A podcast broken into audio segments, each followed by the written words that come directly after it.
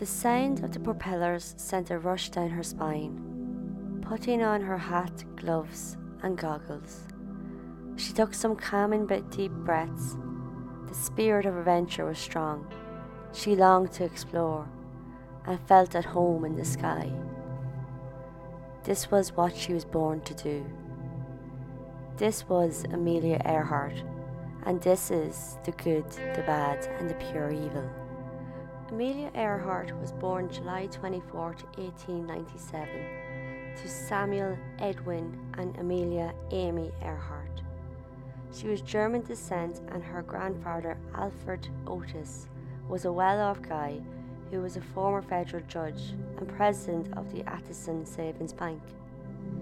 He wasn't too happy or impressed with Amelia's parents' marriage. Amelia was born a leader and was nicknamed Millie. Her mother had a more forward approach to parenting, not seeing the must for a nice, pretty girl. Although Amelia would like this free childhood, she was aware how other girls wore, dre- wore dresses and she did not. Adventure ran through Amelia's blood, constantly exploring her neighbourhood along with her little sister. They would spend hours climbing trees, hunting rats, and sledding. They would also have odd pets like worms, moths, bush crickets, katydids, and tree toads. Now, in 1904, just seven, Amelia would attempt her first flight of sorts. With help from her uncle, they made a ramp and secured it to the tool shed re- roof. You could see where this is going and guess how it ends.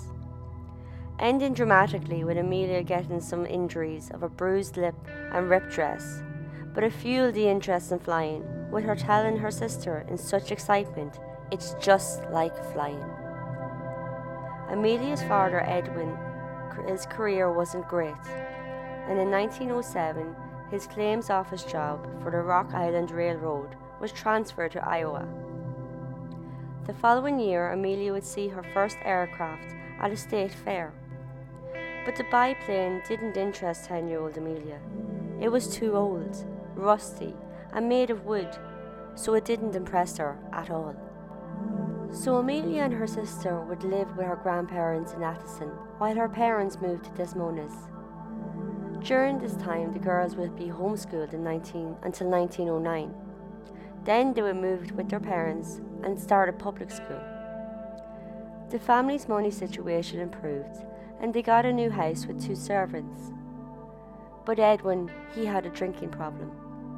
In 1914, with the drinking issue, he was made to retire. He would try to fix the problem with a rehab treatment, but Rock Island Railroad never took him back. Around this time, Amelia's grandmother would die suddenly. She would leave a large estate to Amelia's mother, but would put it in a trust as she feared Edwin would drink it dry. Amelia would be heartbroken from this death. I would later say this is when her childhood ended. Edwin would spend the next year job hunting, eventually finding work in 1905 as a clerk at the Great Northern Railway in St. Paul, Minnesota. Edwin chanced his arm at a transfer to Springfield, Missouri in 1915. But the job he got, the person who left it changed his mind and demanded it back. So Edwin, leaving his job for this one, was now out of work again. Fearing more upset, Amelia's mother took the children to Chicago without Edwin. Amelia would look for the best science high school program to attend. The closest high school Amelia would ignore as it wasn't up to scratch. So she attended Hyde Park High School, spending the semester alone and unhappy. Amelia graduated high school in 1916.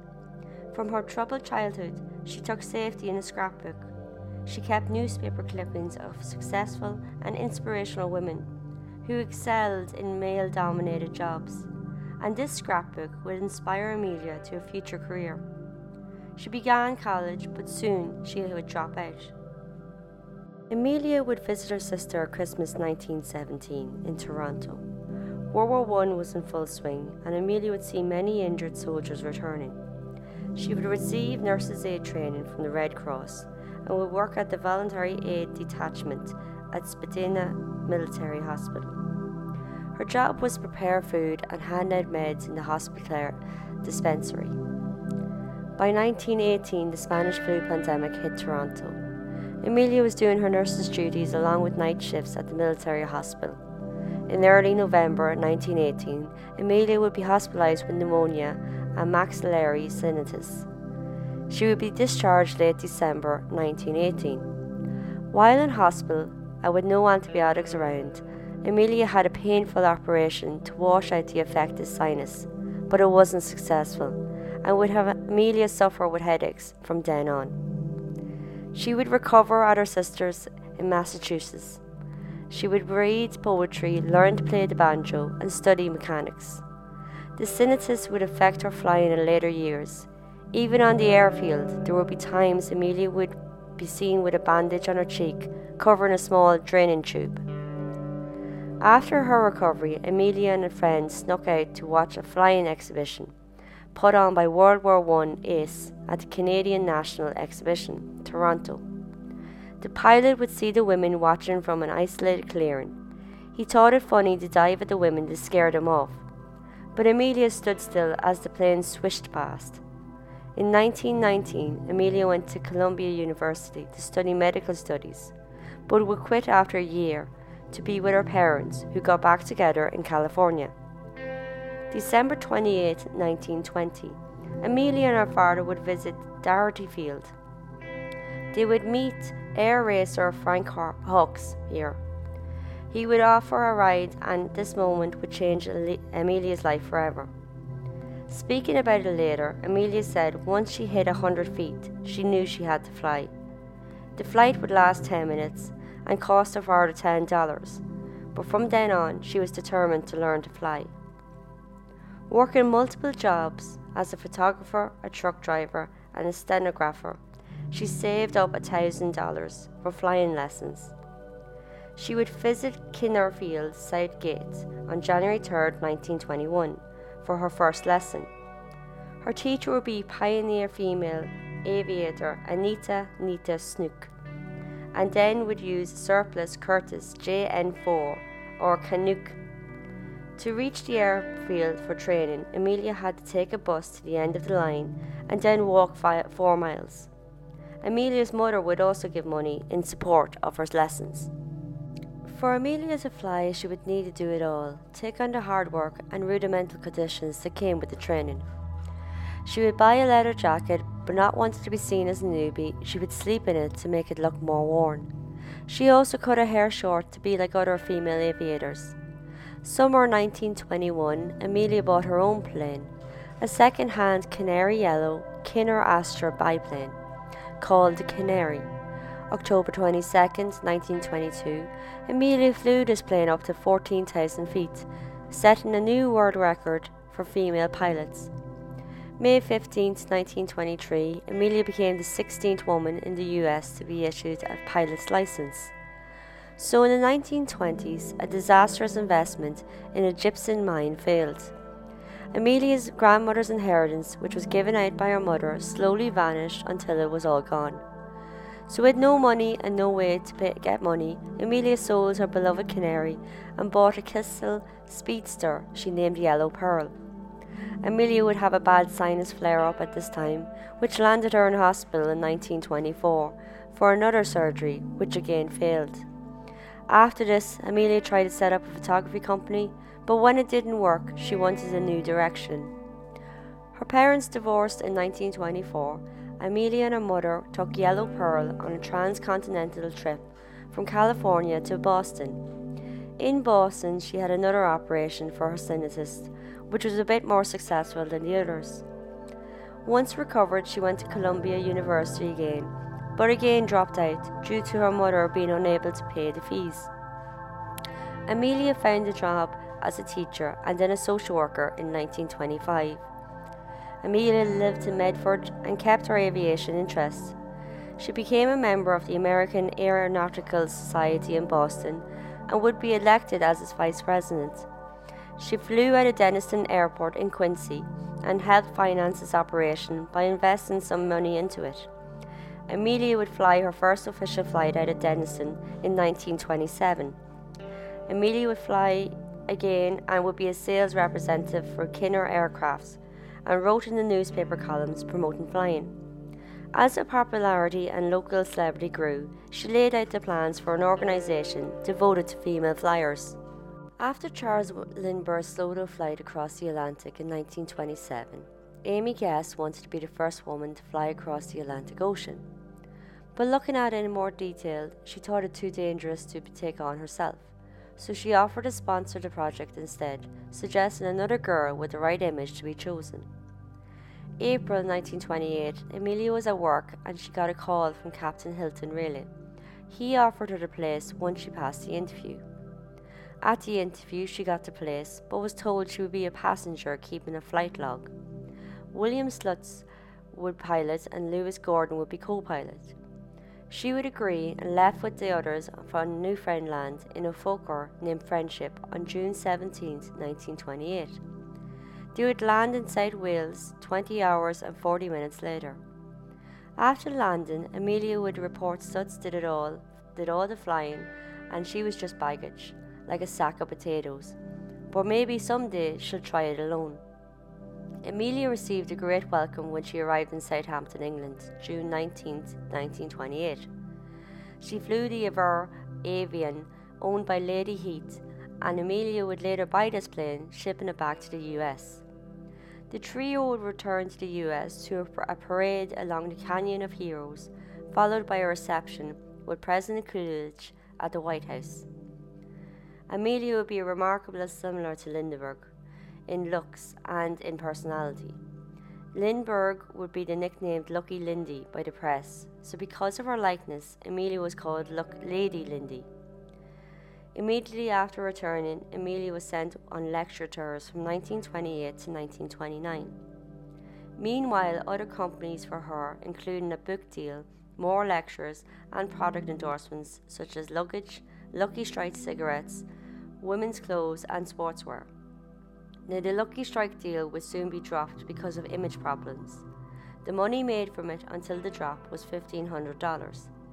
This was donated to the Commander Richard Byrd's South Pole expedition. The, those endorsements helped her fund her flying. She accepted a position as associate editor at Cosmopolitan magazine. She would use this as an opportunity to campaign for greater public acceptance of aviation, especially for women in the role. In 1929, she would be the first among the aviators to promote commercial flying as a travel means.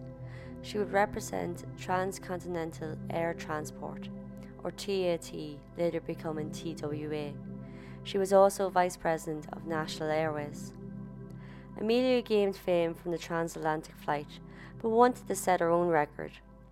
Once she returned, she piloted an Avian 7083 for her first solo flight, making the trip in August 1928. She became the first woman to fly solo across the North American continent and back. Her skills and professionalism grew with each flight. Amelia would enter an air race in, in 1929, flying Santa Monica, California on August 18th and arriving in Cleveland, and Ohio on August 26th. During the race, Amelia would be holding fourth place in the heavy planes division. At the second to last stop, a friend, Ruth Nichols was third, but her aircraft hit a tractor at the start of the runway, flipping it over and forcing it and her out of the race. Because of this, at Cleveland, Amelia took third place. In 1930, Amelia became an official of the National Aeronautics Association, where she promoted to establish a separate women's record. On April 8, 1931, a new record of 18,415 feet altitude was reached by Amelia. At this time, she became involved with the 99s, an organisation of female pilots providing moral support and advancing women in aviation. In 1934, women were banned to fly in the Bendix Trophy race. Amelia was asked to fly actress Mary Pickford to open the race, which Amelia refused because of the woman's ban. During all this, Amelia would become engaged to Samuel Chapman, who was a chemical engineer from Boston, but this ended November 1928. She would grow close with her publisher, George P. Putnam. He was known as GP, and was divorced in 1929. He would propose to Amelia many times before she finally said yes. Day married February 7, 1931, with Amelia calling the marriage a partnership. She would be a bit liberal when it came to marriage. She wouldn't hold GP to being faithful and would explain that at times she would need her own space to avoid feeling like a caged animal. She believed in equal take and give, and she kept her name. There was no honeymoon as Amelia was on a nine day cross country tour. They had no children, but GP came with two sons from a previous marriage. GP was married to chemical heiress Dorothy Binney. Her father had the company Binney and Smith, who, just as a side note, invented Crayola crayons. Anyway, GP and Dorothy had two sons, David and George. Amelia got on extremely well with David, who would visit often in New York. George would sadly contract polio after his parents' divorce, so he wouldn't be able to visit as much as David. So, the morning of May 20th, 1932, Amelia took off from Newfoundland with a copy of the Telegraph Journal to confirm the date of the flight. She wanted to fly to Paris in a single engine Lockheed Vega 5B, similar to Lindbergh's solo flight five years before. The flight would last 14 hours 56 minutes, but with strong winds, icy condition, and med- uh, mechanical problems, Amelia had land at a pasture in Derry, Northern Ireland. This made her the first woman to fly solo non stop across the Atlantic. She received the Distinguished Flying Cross, the Cross of Knight of the Legion of Honor, and the Golden Medal of the National Geographic Society for this flight. Amelia would meet high profile people at these awards and became extremely good friends with First Lady Eleanor Roosevelt. Eleanor shared Amelia's interests, especially women's causes. Eleanor would also go on to get a student permit to fly, but never learned. They would remain friends. April 19, 1935, Amelia flew solo from LA to Mexico City. She then attempted a non stop flight from Mexico City to New York on May 8, which went great. She again took part in the long distance Bendix Trophy in 1935, managing fifth place because her beloved Lockheed Vega would be outclassed by the purpose built air racers, reaching speeds double her top. The race was also plagued with blind fog, violent thunderstorms, a rival having to drop out due to mechanical problems, and another dying in a fireball takeoff. 1930 to 1935, she set seven women's speeds and distance records in different aircrafts. By 1935, her beloved Vega would have reached its end. She was planning a new adventure, and for it, she needed a new aircraft. Late November 1934, a fire broke out at GP's house. Nobody was harmed, but everything was destroyed. After the fire, they moved to the west coast. GP took a new job at Paramount Pictures North Hollywood. Amelia took advantage of the Hollywood move and took up lessons from stunt pilot Paul Mantz to help improve her flying, particularly long distance. Amelia convinced GP to buy a house in June 1935 near Toluca Lake. September 1935, Amelia and stunt pilot Mantz would set up a business, Earhart Mantz Flying School, controlled and operated by Mantz through United Air Service. GP would handle the publicity, and the school taught instrument flying. 1935, Amelia would also join the Purdue University as a visiting faculty member and was a technical advisor to the Department of Aeronautics. Early 1936, Amelia would start to plan a round the world flight. People had flown around the world before Amelia, but Amelia was doing the longest at 29,000 miles, following the equatorial route. The university would give funding, and in July 1936, at Lockheed Aircraft Company, they would begin building a Lockheed Electra 10-8 to Amelia's design. Her design would have modifications to the fuselage, adding ma- many, many more fuel tanks. Amelia would call it her flying lab. Amelia chose Captain Harry Manning as her navigator. He was captain of President Roosevelt's ship. Which brought Amelia home from Europe in 1928. Manning wasn't just good a navigator, he was a good pilot, radio operator, and also knew Morse code. The plan was a two persons crew, Amelia to fly and Manning to navigate.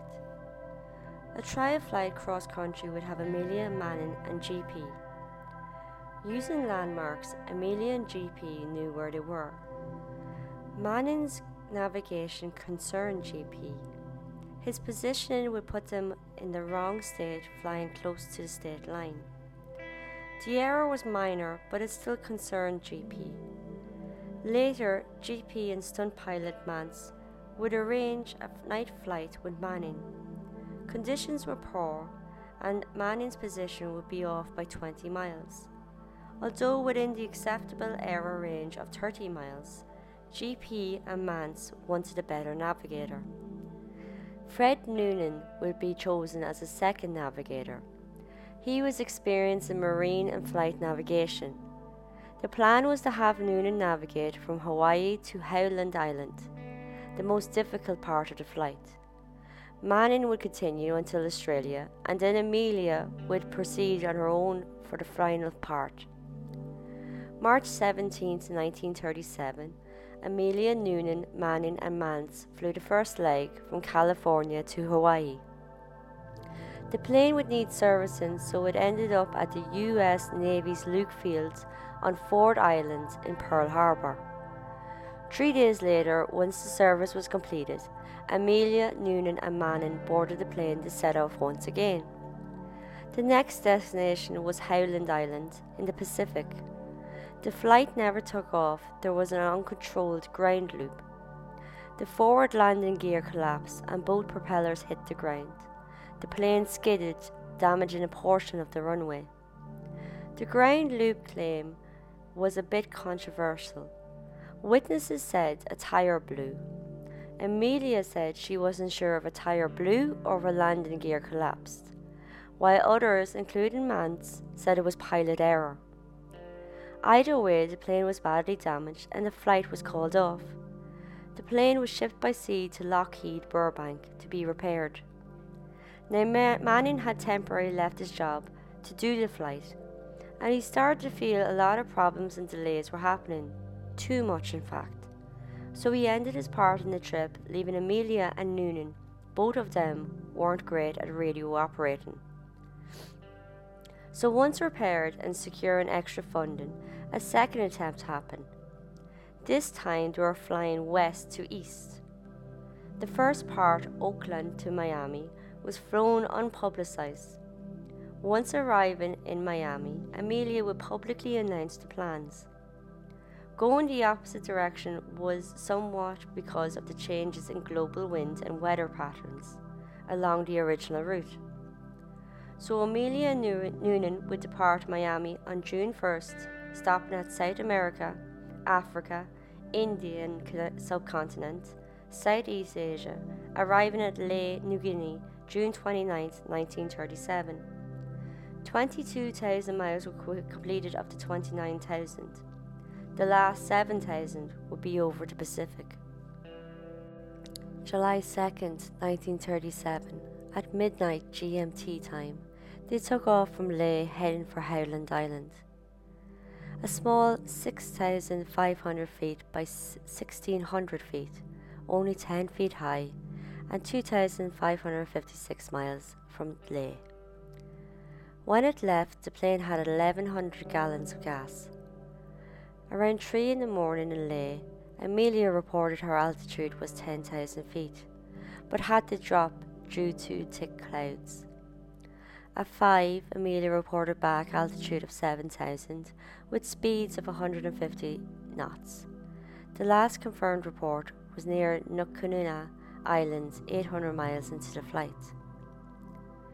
Before they left for Howland Island, the US Coast Guard sent a cutter USCGC to the island. The cutter is a ship that offers services like ferrying news reporters to the island and on it was communication and navigation tools.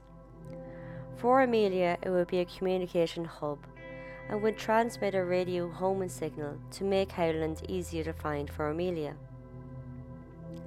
But all navigation methods would fail to guide Amelia. So the cutter was at the station at Howland, and its purpose was to communicate and guide Amelia's Electra to the island once in the area. Errors and misunderstanding would happen. Using radio navigation wouldn't work. Noonan would report problems of affecting the accuracy of radio direction finding and navigation. There seemed to have been confusion about times. Amelia was using Greenwich Civil Time, which the cutter, while the cutter was using Naval Time Zone, making their communication off about half an hour. So Amelia's Electra was expecting the cutter to transmit a signal. Then the Electra could use the RDF beacon to find the cutter. But the Electra's RDF equipment failed because a fuse blew during the flight to Darwin. It was replaced. Near Howland, Amelia could hear the transmission from the cutter at 7,500 Hz, but unable to determine a direction to the cutter. The thought is Amelia's RDF equipment didn't work at 7,500 Hz most don't work above 2000. And when made to go above the 2000, the loop antenna loses their directionality. The cutter called the Itasca had its own RDF equipment, but it didn't work above 500 Hz, so it couldn't determine the direction of the Electra as it transmitted at 3105 and 6210 Hz. Now, the Electra had been equipped to transmit a 500 Hz signal that the Itasca could hear, but some of the equipment was removed. The antenna was bulky and heavy, so to save weight, it was removed. According to some, Amelia wasn't fully up to speed with her direction finding system, which was fitted just before the flight. Amelia's training on the system was also brief. It's also been suggested that the antenna was under the fuselage and may have been knocked or torn off during taxi or takeoff from Lae's runway, although the antenna was never found. So Amelia and Noonan were approaching Howland Island. Itasca received strong, clear voice transmission from Amelia, identifying as KHAQQ. Now she could transmission out, but appeared she couldn't hear transmission back from the ship. Signals from the ship were used for direction finding, which suggested the aircraft's direction finder wasn't working. July 2nd at 2:45 and 5 in the morning, routine weather reports were received stating cloudy and overcast. The calls were broken and static, but the plane was still a good bit away from Howland Island. At 6:14 a.m., a call came of them being 200 miles away and to start using the direction finder. Amelia started to whistle to provide a constant signal to home in on. It was at this point that the ship found out the RDF system could not tune in to the aircraft 3105 Hz frequency. At 6:45 a.m., Amelia called asking again for a bearing and they were a hundred miles out. At 7:15 a.m., Amelia again radioed but said she couldn't hear the ship and for them to send voice signals to take a radio bearing. Itasca rem- remarked this call was loud, indicating Amelia and Noonan were close. But the Itasca couldn't send the voice message, so instead sent Morse code. Amelia confirmed she got them, but was unable to encode it. The last transmission was at 8:43 a.m. Amelia said we are in line 157337. We will repeat this message again. We will repeat at 6210 kilocycles. Wait. Just minutes later, she would send, We are running on line north and south. This seemed to suggest that Amelia Noonan thought they reached Howland's charted position, but was off by 10 kilometres. Itasca would try smoke signals using its oil fired boilers to generate smoke, but wasn't seen. The smoke signals were accused of maybe causing an issue, casting dark shadows on the ocean surface, making it look like islands, or too cloudy that they couldn't see the flat islands. After all contact was lost, attempts were desperately made to reach them by voice and Morse code. An hour after Amelia's last message, the Eidesvik started the search north and west of Howland Island, but didn't find anything. The US Navy would soon join the search. Four days after, on July 6th, the battleship Colorado received orders to take over naval and Coast Guard units. A week later, a naval aircraft would fly over the islands. The search would last until July 19th. The air and sea search by the Navy would cost $4 million, but the techniques were basic, based on assumption and false info, and no physical evidence was ever found. GP would finance a private search when the official search ended. Late July, GP chartered two small boats, but no trace was found. Back in the US, GP wanted to become the trustee of Amelia's estate to fund the search. He'd request an LA court to waiver the seven year wait period declaring a missing person dead, so he could manage the estate sooner. It was approved, and on January 5, 1939, Amelia was declared legally dead. It's still a mystery today as to what happened. Most believe a crash and sink theory, but there's many conspiracy theories. The crash and sink is straightforward. They ran out of fuel, ditched at sea, and sadly drowned. Some say that they survived, landed on an island, and just were never found. Some think they were captured and killed by the Japanese. Amelia's relatives believe the Japanese theory, and that the Japanese dismantled the plane and dumped it all in the sea. There is an out there theory that Amelia actually survived, came home, but changed her name and lived in hiding. Nothing has ever been proven, and they have never been able to find them dead or alive. Hundreds of articles and books have been written about Amelia, which is often a motivational and inspirational tale, especially to girls. She's regarded as a female icon. Her accomplishments in aviation inspired a generation of women aviators, including over a thousand women pilots of WASP, or Women Air Force Service Pilots, who flew in World War II. Although her death is a mystery, her life and achievements are inspirational.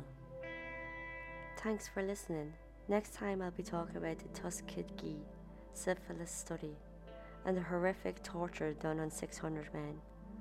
Until then, this was the good, the bad, and the pure evil.